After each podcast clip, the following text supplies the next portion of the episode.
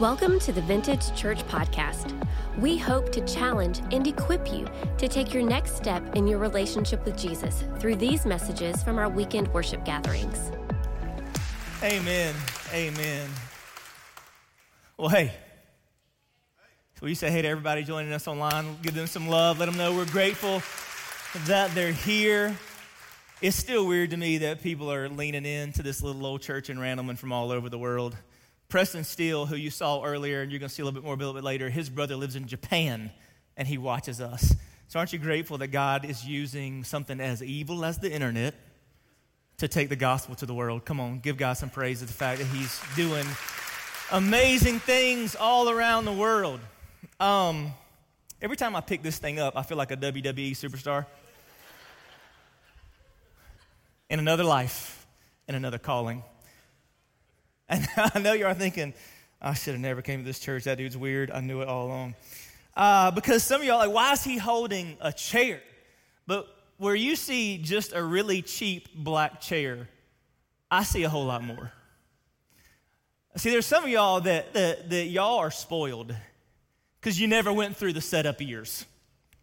We, we've been in this building now, in February will be three years, and that's a whole nother story if you're new to our church. Because I know a lot of you guys are fairly new. Maybe you just started coming since, since COVID hit and you found us online. That's another cool thing. There are people that are all over this community that just stumbled upon us online during the shutdown, and now they get to sit in this room every week, and I think that's awesome. But where you see uh, just a simple, cheap black chair, there's a group of us that see a whole lot more than that when we see these. And we don't have a whole lot of them left, but there was a time that every single weekend people sat in these and not those. Aren't you grateful that you're here now? Because this thing is as uncomfortable as it is cheap, I'm not gonna lie. But for five years, when we worshiped across the street at Randleman Middle School, this is what people sat in. And every weekend, every Friday night, there would be people that did this hundreds of these, all in converting a middle school gymnasium into a place of worship. And then every Sunday we got really good. Y'all see that? I could, we could do setup in the Olympics and win gold. And see, there's a lot of people that what you see is just a simple, really cheap black chair. But when I see these, I see so much more. I'm reminded of the people that sacrificed so much to get our church here. See, there would be people every single Friday night, people that would work real jobs, some 40, 50, 60 hours a week. And then they would come straight to Randleman Middle School. Maybe if they had time, they'd grab a bite to eat on their way. Or they'd swing up and pick up a kid just to relieve a parent and they'd be running wild around that middle school for a few hours. And we would transform Randleman Middle School into a place of worship. And we did it, man. We would be there every Friday night for five, six hours. And there was not a whole lot of us, but there was a faithful few that every other weekend, that was, that was how we served our church. And I remember all the time, people would ask me, Matt, how do you get people to do that? Because when you would walk into that school, it was, it was amazing what we did to it. And people would, other pastors, especially church planners, would say, Matt, how, how do you get people to do that? And I would be like, that is a phenomenal question. Because I don't know either. How do you get people to sacrifice so much in order to make vintage happen week in and week out? And so one, one night at setup, we were doing this. Like we did every Friday night. And there was a guy that set up with me every single week. His name was Goosey Kennedy. That's right, I said Goosey. That is not his God given name, but somehow he got saddled with it by the grace of God. And Goosey was one of those guys that, Goosey has 37 children. Not quite that many, but it's close. He's in construction and works a demanding job. And most Friday mornings, he would be up by 4 a.m. and work all day and come straight to the middle school to help set up. And he was faithful. If Goosey wasn't there, there was, there was a really, not an excuse, there was a reason. Y'all know the difference. And I asked him one time, I said, Goosey, I got to ask you, man, why do you do this? And he sat down a chair and he said, I do this, Matt, because I know that every Friday night, I'm not just putting out a chair. I'm creating an opportunity for somebody to sit in that seat and find Jesus. This church has changed my life, it's changed my family's life. And I'm creating an opportunity when I set that chair out for it to do the same in the life of somebody else. And so this chair to you might look like an old ratty chair, and it is. But for me, it represents everything that has made this church great. Everything that has taken this church from 12 people in a living room to about 25 people in one middle school to about 100 people in one high school to about 500 people in another middle school to however many people we're reaching now. That there have been people that have believed in the mission and bought into the vision. And because those people have done that, we're here and God's still inspiring people to live and love like Jesus.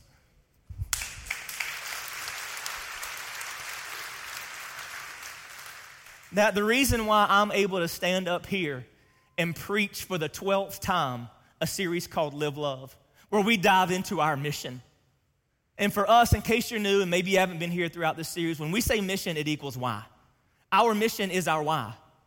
When we say mission, it is why we exist. And it's plain and it's clear, and you hear it at every turn. You see it when you walk in that lobby. We exist to inspire people to live and love like Jesus. And the reason why we're still here when we probably shouldn't be is number one, is because people have believed in that mission to their very core. They didn't believe in the name on a sign. They believed in a, um, in a mission, an assignment that was given to them by Jesus Himself. And we've just helped people recognize it and realize it and watch it be unleashed in their lives. But people have done more than just believed in a mission, they bought into the vision. And when we say vision at our church, we're talking about how. How we go about inspiring people to live and love like Jesus. Mission equals why, and vision equals how. And there's four things that we try to do as a church. And we've been unpacking those four things. We want to create an experience, an atmosphere, an opportunity, and a platform. That how we go about inspiring people to live and love like Jesus is every single weekend we create an experience where people can gather in one space, authentically worship God, and lean into His truth. The gathering. But if we're going to really inspire people to live and love like Jesus, you got to buy into the whole vision, not just one part. Because if you never move beyond the gathering, you won't grow. Amen? You have to have the courage to step out of the experience and into an atmosphere where anyone can build lifelong, life giving relationships that provide care and accountability. That when we have the courage to get out of these rows and into circles and sit across from another human being, look into their eye, and have conversation be vulnerable and transparent, spiritual work gets done. But can I tell you something? The gathering can never happen, and the groups aren't possible if it weren't for the those that people that take advantage of the third thing we try to do create an opportunity. See, this next thing I'm going to unpack today, if people don't seize the opportunity, then the experience and the atmosphere never happen. Are you with me? That the reason why you're able to sit in this room today or sit on the other side of a screen wherever you're watching from, the reason why you're able to step out of these rows and into a circle is because there have people for years been willing to lean into the opportunity that we provide for you to discover and deploy your God given gifts, building His church, and advancing His mission. And that's the third thing that we want people to grab hold of in order to inspire people to live and love like Jesus, that we create an opportunity to discover and deploy your God given gifts, serving the church and advancing the mission. It's people that have been willing to lean into that part of our vision that set out chairs for five years and now stand behind cameras so that the mission goes all over the globe, or stand on this platform and hold an instrument, or sit in a room right now and deal with your children. Or stand out in the rain so that somebody feels loved and welcome. That the reason why we are able to inspire people to live and love like Jesus is because, yeah, people move beyond the experience and even out of the atmosphere and take hold of the opportunity that this church gives them to discover and deploy their God given gifts, serving the church and advancing his mission. That from the beginning, people in this church have understood that church ain't a spectator sport like most of us have made it. Most of our church experience is limited to us sitting in it and never serving it. But the church was never intended to be a place where you sit, it is a people with whom you serve. That from the very beginning of this thing, Jesus was doing more than just inviting us to follow and spectate. He was inviting us to come alongside and serve with. Go to the Gospel of Matthew. When Jesus first calls those first followers, he's not just inviting them into something that allows them to sit on the sidelines. Matthew chapter 4, verse 19. Jesus said, Come follow me, and I will send you out to fish for people. I think if we're honest, the way most of us have read this in church over the years is Jesus said, Come and follow me and watch me fish. But from the beginning, Jesus has not just invited us to follow him, but he's called us to serve with him. That the ministry of his church is the responsibility of all his people. That how much further would the gospel be? How much more effective would the church be if we didn't have generations that left it to the professional Christians? Where for so often, so many of us thought, oh, I come to church and I pay my tithe so I can sit back and watch the preacher do his thing. After all, he only works on Sunday and Wednesday. And we got in this mindset that the church is a place we sit and be served instead of a place that we also serve. That if the church is going to be everything that Jesus wants it to be, it requires the collective effort of everybody in it. That the reason why this church is doing what it's doing, the reason why it's done what it's done, is because so many people that sat where you're sitting have done more than just sit. They've made the decision to serve. And they've added elements to this church that would have been missing had they not responded to that call. People ask me all the time, like, Matt, why does Vintage see all that it sees when we're seeing so many other churches struggle and so many other churches in decline? What's the difference at Vintage? You know what I always say? I'm surrounded by better people. I'm surrounded by better people. And people that aren't dependent on a paycheck. People that realize what Paul said in Ephesians is true. Ephesians chapter 2. For we are God's handiwork, created in Christ Jesus to do good works, which God prepared in advance for us to do. I need to let you in on a little secret that maybe you don't know. You're not random. You're not random. There's nothing about you that's random. Even your little weird, quirky personality is given to you by God. You are formed and knit together and designed with purpose and for purpose. Come on, somebody. God, God wanted you to exist. And even in Acts, it says that He carves out the times and places in which we should live. Now, some of us have wished He'd have picked something other than 2020 for us. But you are where you are in this space and time because God designed it that way. You were created to contribute to his kingdom, to his church, to something of inter- eternal significance. You were put on this planet to do more than waste your life trying to chase a dollar and die with possessions that have no meaning.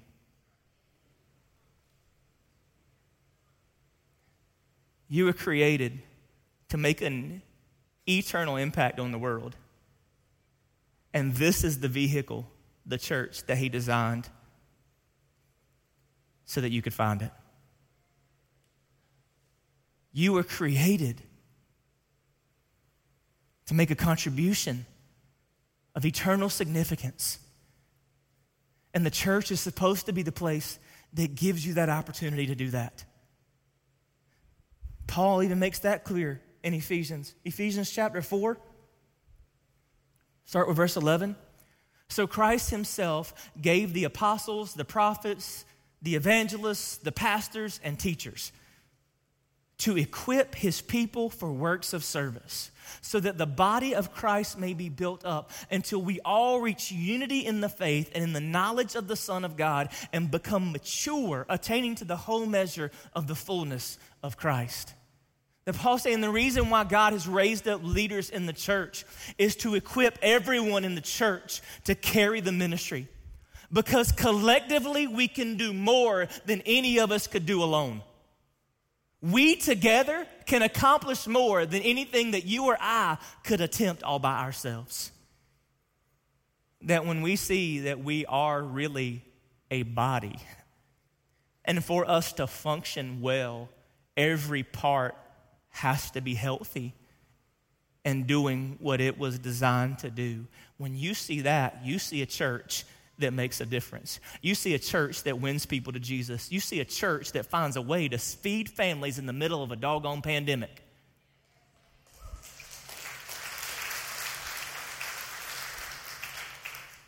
And you know, we know this concept of the body.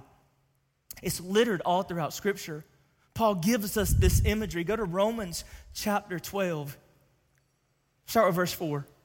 It says, For just as each of us has one body with many members, and these members do not all have the same function, so in Christ, though many form one body. And each member belongs to all the, to all the others. Verse 6. We have different gifts according to the grace given to each of us.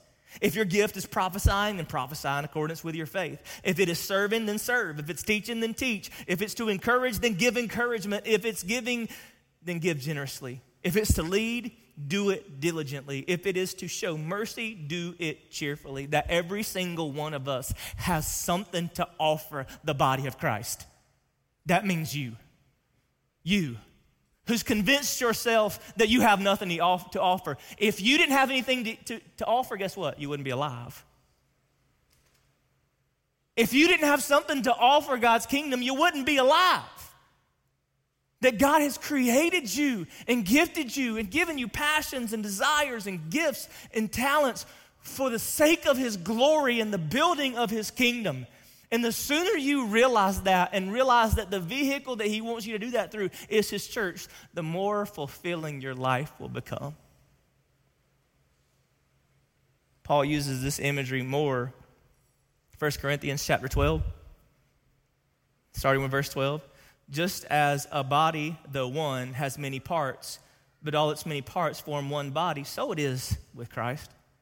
For we are all baptized by one Spirit, so as to form one body, whether Jews or Gentiles, slave or free. We are all given the one Spirit to drink. Even so, the body is not made up of one part, but many. Now, if the foot should say, Because I'm not a hand, I don't belong to the body, it would not for that reason stop being part of the body. And if the ear should say, Because I'm not an eye, I do not belong to the body, it would not for that reason stop being part of the body. If the whole body were an eye, where would the sense of hearing be? If the whole body were an ear, where would the sense of smell be? But in fact, God has placed the parts of the body, every one of them, just as He wanted them to be. That, yeah, we all have different gifts. And see, maybe the reason why there's such a lack of desire in the church to live this out is because we've created this hierarchy of service in the church as if certain positions are more valuable than others. And I think what Paul's trying to say here is that's not the case. And I think one of the reasons why we've seen something really special at this church is because we've managed to just break away that stereotype. That didn't matter if what's in your hand is a microphone or a door handle, it matters. It doesn't matter if you are changing a stinky diaper or teaching the word, it matters. It doesn't matter if you can eloquently sing a song, or you're really good at holding an umbrella, it all matters. Every single bit of it matters. You have something to offer, you have something to contribute. And one of the greatest pleasures of my life has been watching people through the vehicle of this church step into their destiny. Move into areas that they never saw for themselves, but that God had ordained. And being somewhat able to be a part of helping walk them into a place where they discover those gifts and deploy those gifts and find fulfillment in it to the point they show up here at six o'clock in the morning on Sundays. And they invest in your children. And I've watched people move throughout these phases of life, and our church is better because of it. And today you get to hear a conversation that I had with two of those people who sat in those seats at one time, but now they sit in positions of leadership, all because God had a plan for their lives. And so, once again, like you've been doing the last few weeks, I want to let you listen in to a conversation that I had with Sananda McGee, our kids pastor, and Preston Steele, our student pastor. Turn your attention to the screens. Well, hey, guys. Hello. Y'all are so excited to be here. Nobody loves being on camera more than Sananda McGee.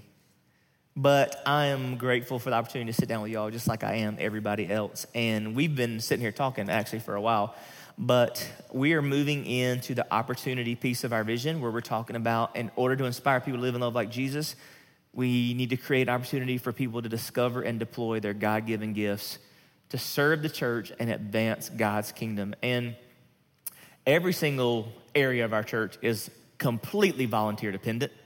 so it's not like uh, kids ministry and student ministry are solely that, but throughout this, I want to give our key leaders an opportunity just to sit, and have a conversation, and give people a chance to get to, to know y'all. So, Sananda is our kids pastor, and Preston is our student pastor. And to me, the coolest thing about this conversation is both of y'all served in these areas of ministry before you were ever leading in it. When y'all got involved in these areas of ministry, there were other people that were sitting in those seats. And over the years, God has just worked and moved. You know, one of the things that uh, I think about at our church, I, I've always had this kind of belief that if you're not willing to serve, you're not qualified to lead. That a, a leader demonstrates commitment and passion independent of a paycheck and that kind of thing. So, talk about how you ended up becoming student pastor and the evolution of all that. Yeah, so um, early on, I think it was probably, we came that first Sunday, and we had known Casey and Rebecca Harris through Jenny and Jason from our old church because they had come and visited some. And so early on, I got involved helping him. Maybe the second week we were there, like I just, I had a passion for it just because I had experienced it as a teenager and knew the impact it had on me. So I got involved early on helping him as he was a student pastor. And you know, he just took me under his wing, developed me as we grew, as the ministry grew. I learned a lot, and he was encouraging, built me up as a leader. And then when he was going a different direction with ministry, um, you and I had that conversation, and it, it, was it was the perfect fit at the perfect time. And again, I can't speak to how much it impacted me when I was a, a young adult, a young student, teenager, and so that was kind of where my passion came from. But it was a no brainer for me to get involved in it right away, just because of that. Now, your evolution into kids was a little bit different, where Casey had kind of felt like God was leading me in a different direction and passed the baton. So, do you remember when you made that transition? Do you remember coming to my house and we had a conversation about, hey, you want to be our next kids pastor? I do remember that. Yes. Uh, so I had never planned on leading anything. I just wanted to. I just wanted to serve, um, and I did feel that kids was where I was called to be. But um, you know, and I, I've told you this before. Like I, you believed in me, I didn't believe in myself, but I believed in you, mm. and then your faith in me is really the mm. reason I did it. Yeah. Yeah. Well, the coolest thing about your ministries is when a kid thinks about kids ministry, doesn't necessarily see your face in their mind, and when a student thinks about student ministry doesn't necessarily think about your face because you create these teams that are investing in these kids. Talk about just that, Preston, from a student perspective and approaching it that way. So I think what's really cool about the way that we do students is unlike traditional student ministry, which we tried early on, and it just, you know, it, it's a different age, like we talked about. Um, they do get that interaction with those volunteers in an individual basis. You know, we split middle school and high school up, but then we go one step further and we split high school guys and high school girls and middle school guys and middle school girls. So I have volunteers that are over all sections of that, right? So, like you said, they don't think about student ministry as me. They think about student ministry as Will and Rachel and Austin and Megan and Wendy and Sammy and Caitlin and Ben and Allison and Vanessa and. I mean, all those people. I'm impressed that you just remember pretty much every volunteer's I, I, name.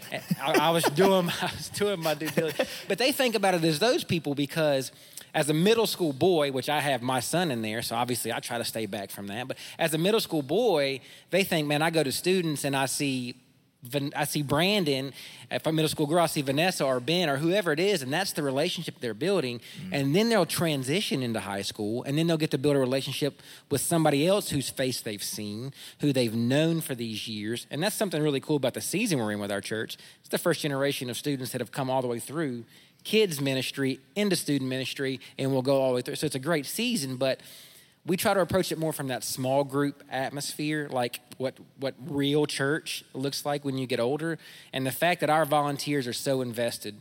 Um, our high school girls have tremendous relationships with all of our high school girl leaders. Our high school guys are close with our high school guy leaders, and the middle school's the same way. And so I think what that does long term is it builds, I think, back to like a Jeremy Taylor or a Dustin, right? These people who came through student ministry as students and now are so involved, but it builds that connection with the church and these people, right? And so that to me is the exciting part is that it's an experience that they're going to be able to translate and take with them long term with people who are going to be part of the church and part of their life for a really long time. That's good. What are the things that have evolved in your heart and keep you kind of motivated to work with students in this crazy kind of age that we live in? Yeah, it's uh, it is ever changing, and you and I have had many conversations about what student ministry looks like now compared to when we were involved in it. Um, and for me, uh, going back to the impact it played in my life, I didn't grow up in church, so I really didn't get involved in church at all until I was a teenager. Um, and so the fact that it had such an impact on me even then uh, helps me to realize that. Uh, these students who are, you know, middle school and above right now are in a the world's crazy, right? It's it's just a place to navigate that for a 12 to 18 year old kid.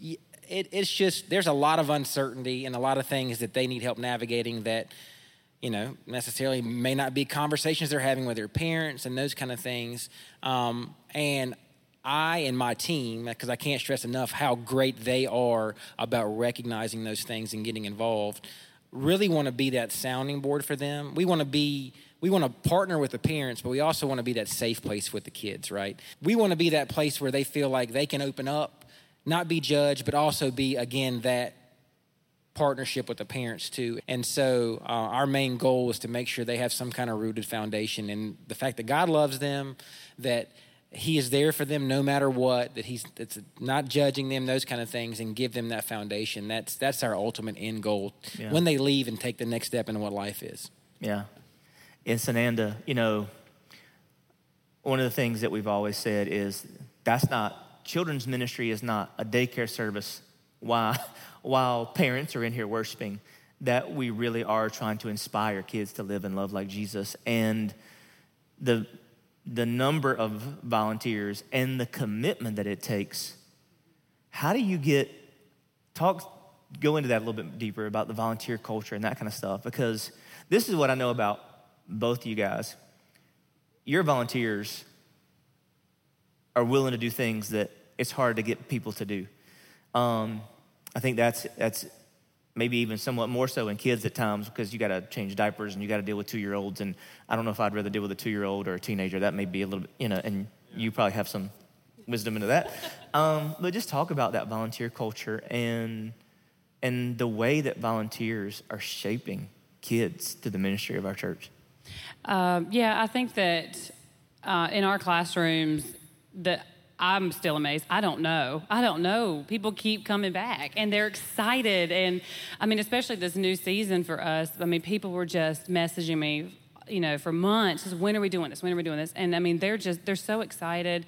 Um, the last two weeks that we've been open, like we've seen so much excitement from them. They just want to be in there, and it, it is a very demanding part of the church. It's a very thankless place to serve. It really is. There's a lot of, I mean, you come in and you, you're the first one in and you are the last one to leave.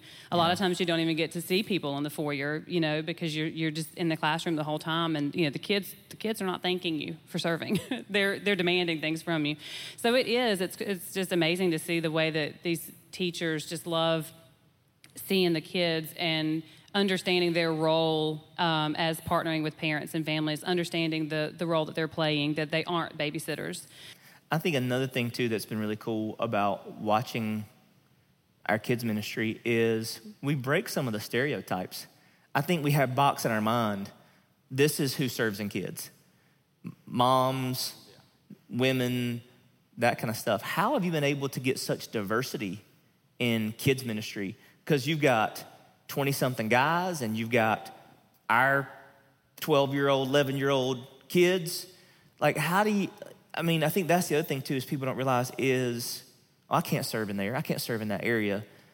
How do you, how do, how are you able to break that mindset? Well, we, we really love to, to put people where they feel that their gifts are. We don't just want to say like here's here's where we need something. Can you do that? You know and that you have to fill that exact role. We've gone so far as to you know talk to people about where do you feel your strengths are and trying to figure out where they would fit best in the ministry. So um, it's not just positions it's also just um, you know finding people's gifts and strengths and, and putting them there. Even if that position didn't exist before, we have actually found places where they'll they'll thrive and be able to to invest in the kids whatever in whatever way that looks like.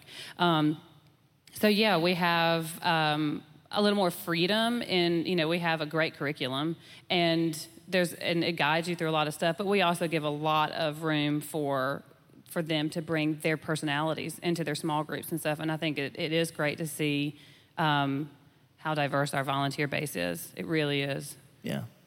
Well, you create something where you invest in people who invest in people who invest in people who invest in people, and it just, it's an ongoing thing.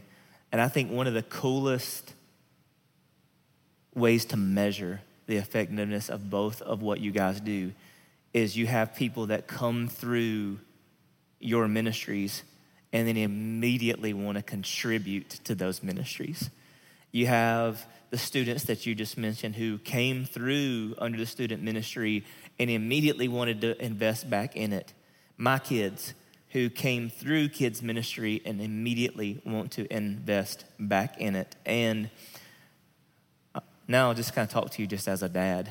Um, that I am so grateful that my kids get to be the benefit of the leadership of you two. There is not another two group, two people on the planet that I would want to entrust my own kids with. My kids are pretty great, so I'm told. And people ask me all the time, what happened? And I'm like, I don't know. Me and, me and their mom have just not screwed them up, but you guys are, have played and are playing a big role in that. And I'm sure that there are other people on the other side of this camera that would say the same. So thank y'all for what you do means a lot.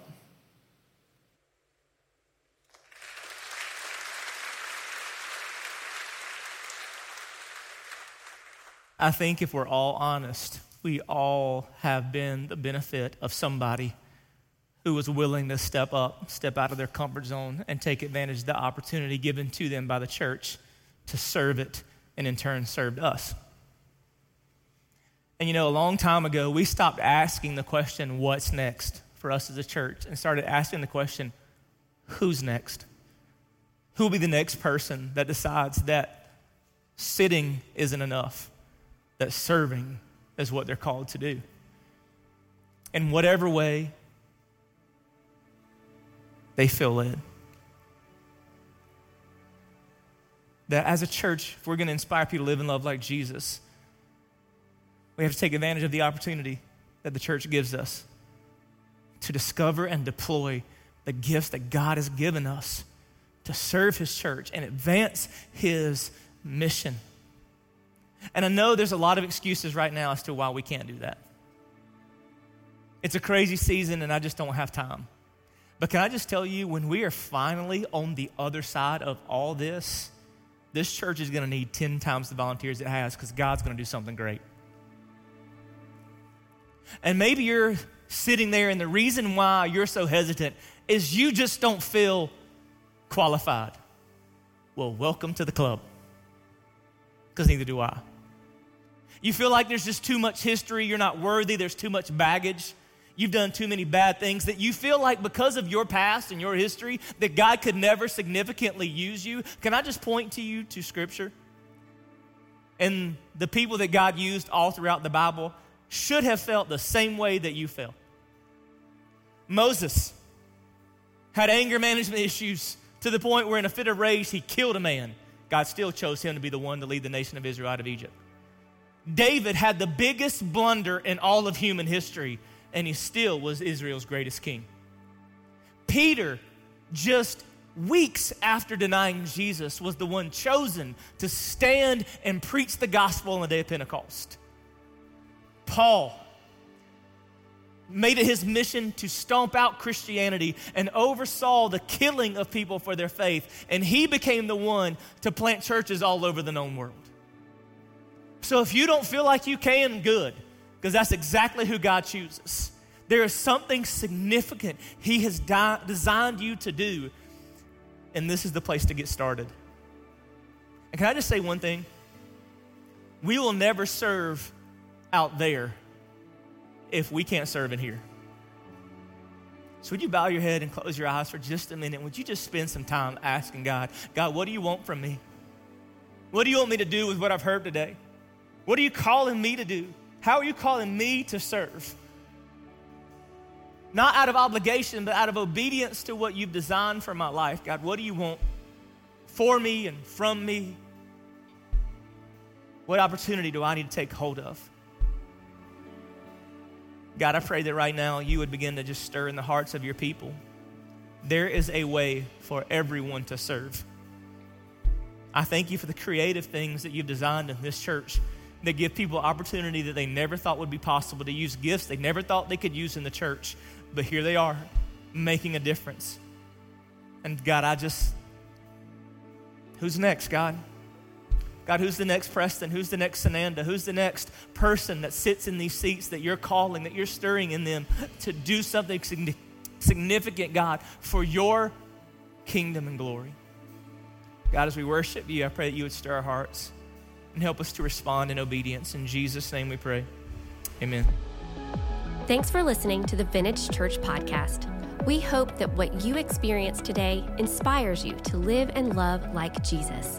Stay connected with what's happening at Vintage and grow deeper in your faith by downloading the Vintage Church app.